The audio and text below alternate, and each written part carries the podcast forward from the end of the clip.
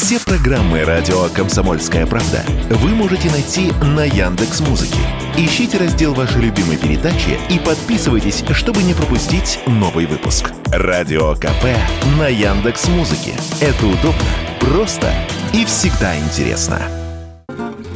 Мировые оптовые цены на кофейные зерна робусты, одного из самых популярных сортов кофе, наряду с арабикой, поднялись на минувшей неделе до максимума за последние 12 лет. Об этом сообщает агентство Bloomberg. В материале повышение цен объясняется резким увеличением спроса на зерна, который фермеры пока не успевают удовлетворять. Bloomberg отметил, что робусту часто используют в виде растворимого кофе и в молотом виде. Цены на готовую продукцию в магазинах также поднялись. Так, в Германии растворимые сорта напитка продают на 20% дороже, чем в прошлом году. Самый крупный производитель, Вьетнам, собрал, возможно, самый маленький урожай кофе за 4 года. Из-за роста цен на удобрения фермеры решили выращивать более доходные культуры, такие как авокадо. В Бразилии втором по величине производителе кофе урожай пострадал от засухи, а в Индонезии, напротив, помешали ливни. Генеральный директор компании «Росчай кофе» Ромас Чентурия в интервью радио «Комсомольская правда» пояснил, что в мире вырос спрос на более дешевый, растворимый кофе,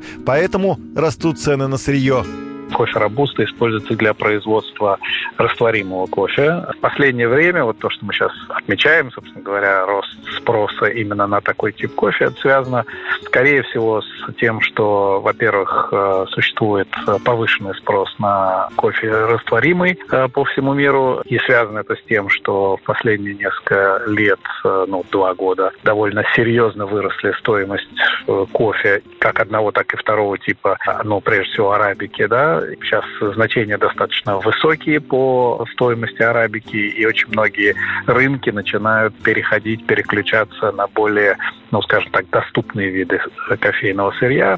В России подорожание кофе в прошлом году происходило в значительной степени из-за сокращения поставок западных брендов, которые попали под антироссийские санкции. Эта тенденция исчерпала себя. Сегодня никаких проблем с поставками нет, и российский потребитель не останется без качественного кофе, отмечает Ромас Чентурия в условиях тех ограничений, которые существуют, какое-то время уже компании перестроили, скажем так, и логистические маршруты.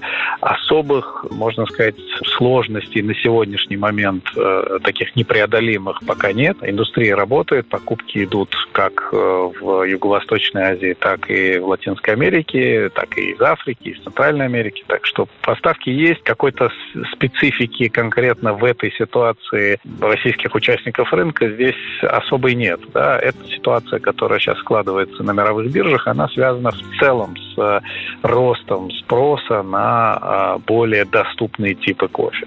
О том, что стоимость кофе может резко вырасти в 2023 году, предупреждал и посол Колумбии в России.